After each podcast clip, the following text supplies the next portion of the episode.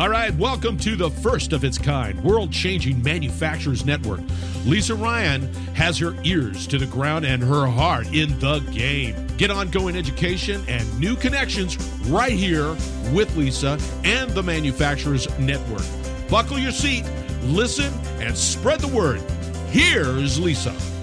Hey, it's Lisa Ryan, and welcome to the Manufacturers Network podcast. I'm delighted to introduce you to our guest today, Keith Ledbetter.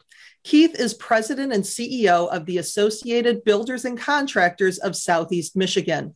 He manages this 250 member construction trade association in Southeast Michigan and helps lead its affiliated skilled trade school, the Southeast Michigan Construction Academy, with over 500 student apprentices.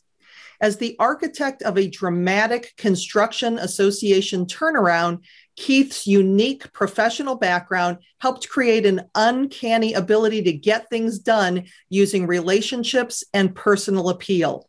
His wide ranging skill set, ability to find win win propositions amidst disagreement, and strong leadership enables him to build motivated teams, quickly adapt to new challenges, and flourish in diverse corporate roles. Keith, welcome to the show. Thank you, Lisa. Thanks for having me today.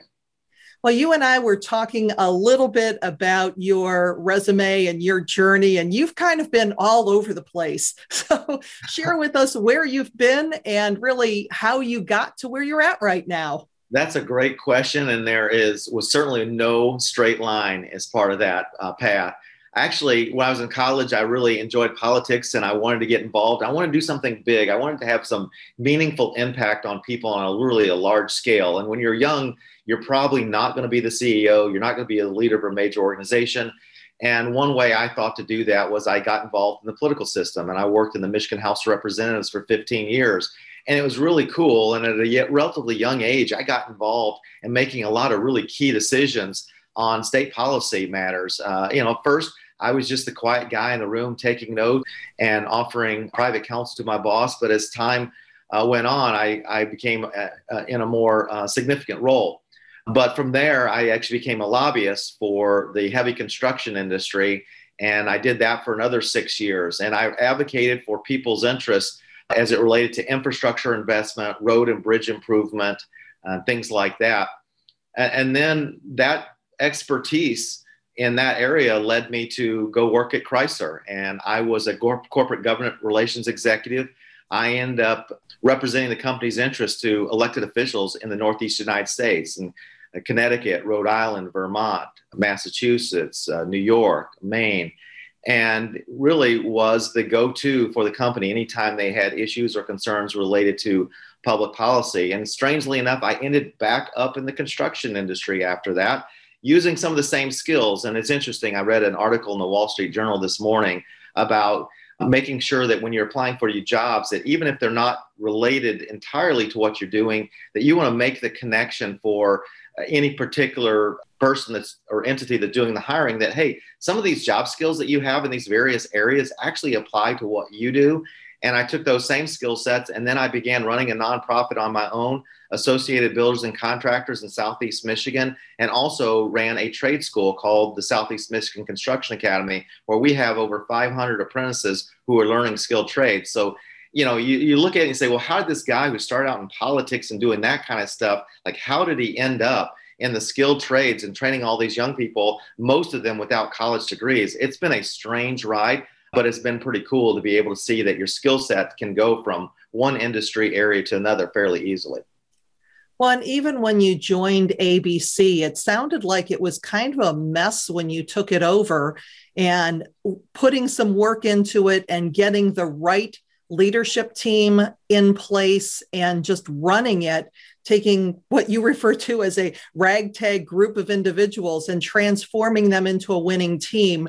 And that's really why I wanted to have you on the show today, because even though construction is a little bit different from manufacturing, both industries run into the same problems. How do you take people when there is already a skilled labor force and find people like you just said that don't necessarily have the right the the exact background that you're looking for but finding those people that have those inherent skills and getting them in the right seats on the bus so kind of share with us that story of where you started and what it took to create that winning culture that you have now Right. I think really to provide proper context, you have to kind of go back to what I came into. And it was pretty dramatic. Uh, we had a situation where only a year or so earlier that the association couldn't make their mortgage payments. They'd stopped making mortgage payments and they were getting ready to lose their building. They had significant indebtedness. Uh, we had a membership in our association that really wasn't uh, a group of people who really wanted to be all that much involved as an association. And I remember we had a celebration to you know my hiring at ABC. It's like, hey, go meet the new CEO. And I think we had about six people show up. And it really sent to me a message like, hey, we've got some work to do. And on the school side, we were really floundering and we weren't being successful. We weren't bringing in the new students that we had hoped to bring in.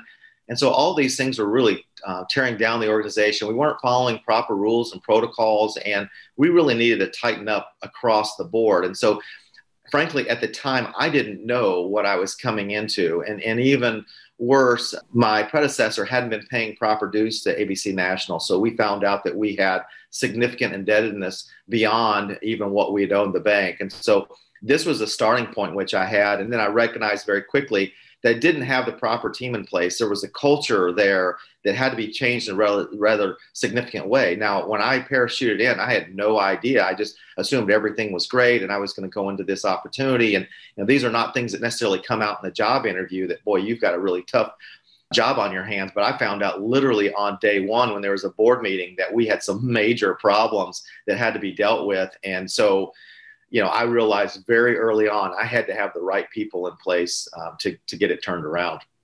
Isn't that funny? If, if if if you had known everything that you were running into, there's a pro- there's a pretty good chance that you may not have taken that.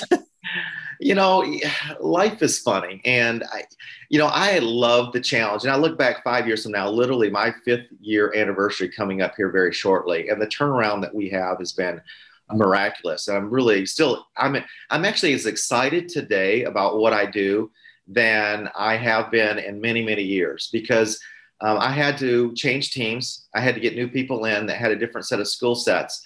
But it's been a pretty remarkable recovery. And as you mentioned, you know, I, I say it's a ragtag team, but you know, these are really high level professionals. But in their previous roles, they weren't necessarily appreciated for what they brought to the table four of our new hires at ABC, which were the foundation of our turnaround, were people who had been fired or left under less than ideal circumstances at their most previous job. I had another gentleman who was an Uber driver and a substitute teacher who was partially retired. And yet I had another guy who's a key employee of mine today, but he hadn't had a real job in a number of years. He'd done a little bit of this and a little bit of that, but hadn't had a real job. And so you say, well, how do you take this ragtag group of people and turn them into what I consider to be uh, an incredibly high performing, high achieving team? And that's a great question. One of the things I think I've done pretty well, not to brag on myself, but I think one of the things I've done really well is identify areas in which people excel and put them in those areas that they are best at. So as an example, I often think of, you know, like a football team analogy where the field goal kicker is not going to be a great quarterback and a quarterback isn't going to be a great offensive lineman. But if you get them in their skill set and you have them do what they're awesome at, it you really pays dividends. And what I was able to do is see the value that they brought, find areas in which I needed their skills and put them in those areas. And as a boss, I'm not afraid to admit the fact that my people are actually better at their jobs than I would be at their jobs because I've hired specialists. I've hired people who are experts in their craft, in their area. I've let them go and they've really done quite remarkable things. So, how did you determine that? Was that a conversation that you had with them, asking them what they were good at or what they enjoyed doing? Was it something that you were observing and just kind of seeing what lights them up? How did you get to that point of being able to pinpoint where to put people? That's a great question. What I was doing is I was actually looking in my network of people. Who do I know that would be good at certain things? And in all cases, I didn't know whether they would be good or not. So I would say, hey, let's why don't we just sit down and have a conversation and tell me about what you're looking for. Oftentimes people are coming to me saying, I'm looking for a job. Can you help me with that? I'm actually well networked within the community. So I'd say, sure, let's sit down, let's have a conversation. And in those conversations, I would ask them a lot of very frank questions. What did you like about your previous employer? What didn't you like? Why didn't it really work out? And then from there, it became evident to me in a number of cases that, man, the skill set that these people have would be incredible to work with me. And so later on the conversation, as I'm really probing and asking some detailed questions about the, what they're looking for and what their skill sets are, I had a number of them say, Keith, are you really interviewing me? Um, and it was kind of a surprise to them. And I said, well, frankly, yeah, there, I do have a job opening that I think would be an interesting fit, but why don't we continue to have some conversations so that we can both determine whether this worked out or not? And so my looking for people wasn't a one job interview. In some cases, yes, I did some job posting on posting boards, but in many of my key positions, I actually looked within my network, found people that were looking for work, and then tried to have a very con- candid conversation over a period of weeks to determine whether we'd be a good fit for each other. And so it's a little bit unique in what my approach was, but it was an ongoing conversation. It was a relationship. And I really feel that in the professional world, you're most successful when you have relationships with people. When you're bringing people in and you understand what their background is, maybe what was lacking in their previous roles, and what you might be able to do for them. And then for them to have a real frank and candid understanding of what you need from them as well. So that's really been the secret sauce to me and my ability to, to build these really these great teams. And what I realize now is that many of these people, while they may not have been ideally suited for some of their previous roles, they were really ideally suited for for me and for my organization and they had a fantastic skill set and then i'm finding that frankly they are far better at what they're doing what they're tasked with doing in my organization than i could ever do and that's really when you know you've hit the sweet spot when you're not the smartest people in the room that there's so many other great talents out there around you that can add stuff that really you're not very good at so I was able to recognize that and humble myself to recognize that these people were really phenomenal in my weak areas, and they're going to be a, a fantastic addition to the team. Well, I think the big idea that really just came out of that was the fact that interviewing is not placing an ad or going online and looking for a specific person or turning out over to HR and saying, hey, this is the person I'm looking for. It's a continuous conversation. It's looking for people who would be a good fit and having those conversations. One of the things I say in my program a lot is that you want to hire more slowly and fire more quickly when it comes to getting rid of those toxic people. And for you, taking that time, getting to know people, and assessing is this person going to be a good fit? That's really how you keep that you find talent that you can keep a lot easier. Have you found that to be true? Well, I probably had a little bit of an unfair advantage because I've had a remarkable network of people and professionals that I've known. And frankly, being in the legislative world, and being a lobbyist, you are a connector of people and you need, you know, people across numerous industries. And I was able to use that network of people to have conversations that maybe the average CEO or that maybe the average person who's looking to hire doesn't have that. But I, I recognized when I was taking the inventory of my own strengths, I said, that is an area that I'm really good at, that I have a lot of a network of people. So, how can I find the right people to be able to work in the organization. And not everyone is a great fit, uh, but it certainly worked out for me. You know, in some cases, you do have to do some online advertising or some job postings, and and you have to be good at that too, especially when you just don't find that person in your network that can do a job that needs to be done. But again, I think really delving into the people and and understanding them, understanding what they're good at, and having some really frank conversations. And it isn't a pointed conversation. You know, when people are nervous in a job interview, you really don't get a lot out of them. So the degree that you can early on break those down those walls and and have a really good personal conversation get to know them a little bit more on a personal level i really don't care all that much whether the people i hire are particularly skilled or have a background in precisely the job title and responsibility that I need them for. I want someone who's pliable. I want someone who learns. I, I, need someone that has the basic foundational skills, whether it's a people person that needs to be out there selling or marketing, whether it's a person who is a financial guru, if it's a person who's very organizational in nature. You know, I have needs across the organization in all those different areas. And some people will be phenomenal in one of those areas and very, very weak in another. I think the other thing also that I've done fairly well is I've taken people and I've hired them and I've told them, look, I'm hiring you for this role, but we're going to find out where you best fit within this organization. So this is not a stopping point for you. You're not limited to just this role. We're going to figure out what you excel at, what you're very talented at.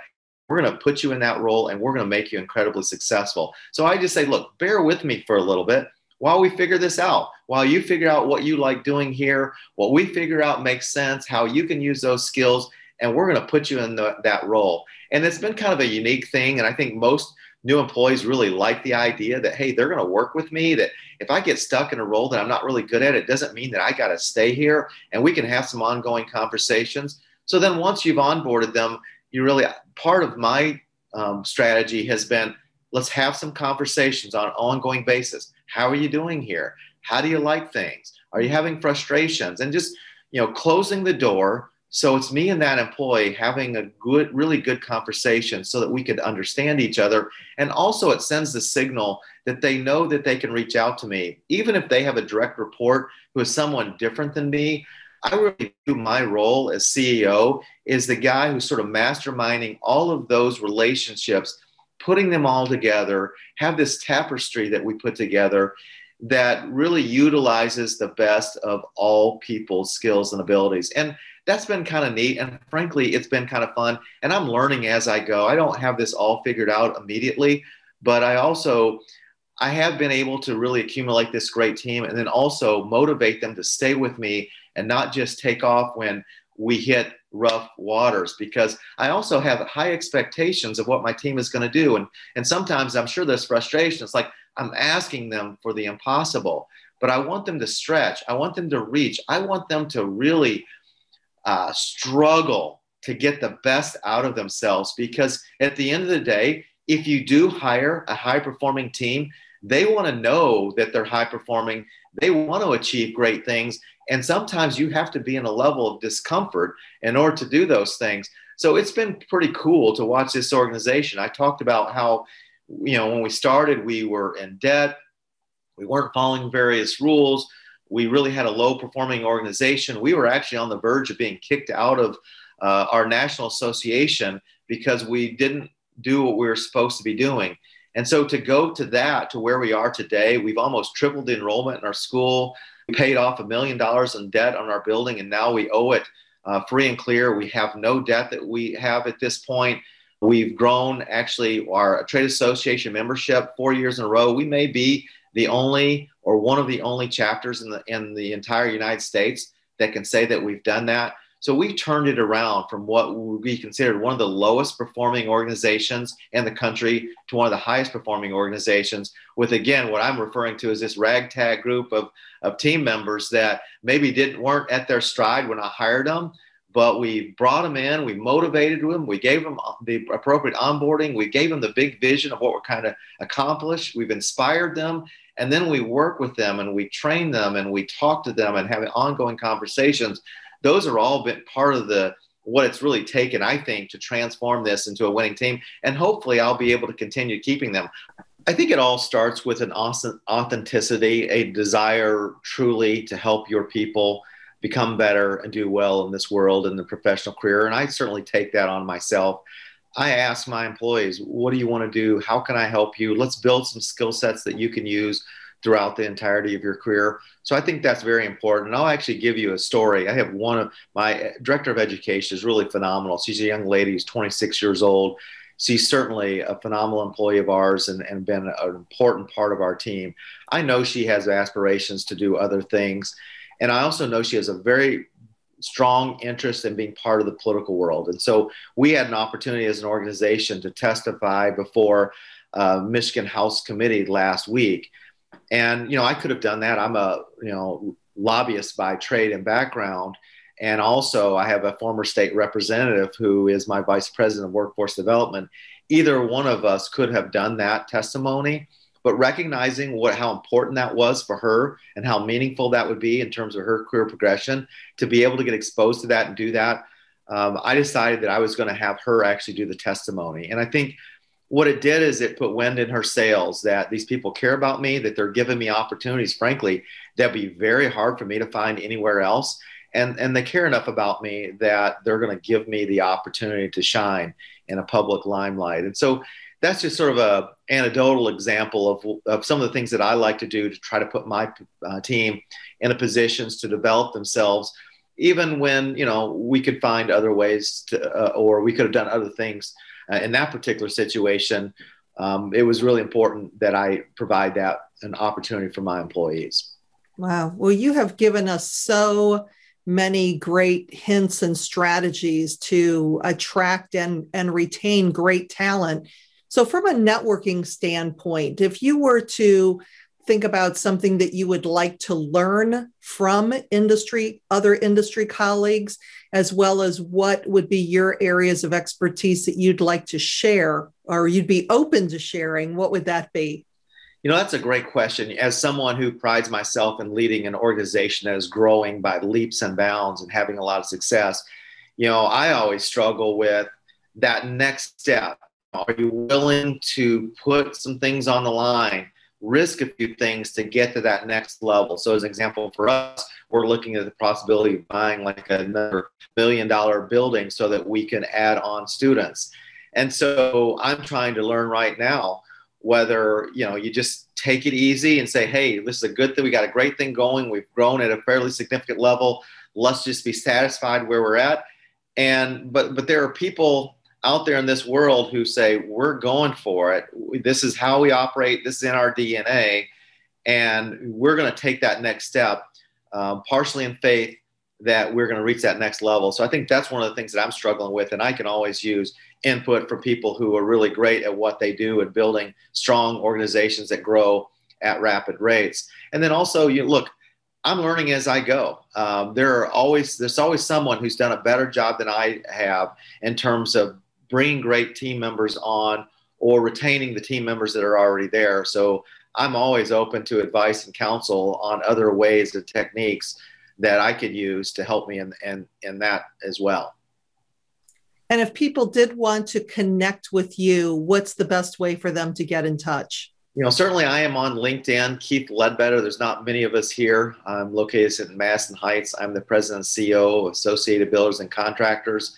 Uh, also, we have a website, www.abcsemi.org. I'm always happy to connect. I'm a connector by background, being a former lobbyist and stuff. This is what we do. We use relationships in order to, uh, to build our teams and to build uh, our you know, organizations and so forth. So I'm, I love connecting with other people. Well, Keith, it has been an absolute pleasure having you on the show. Thank you so much for joining me today. Thank you. It's been great. Thank you, Lisa, so much.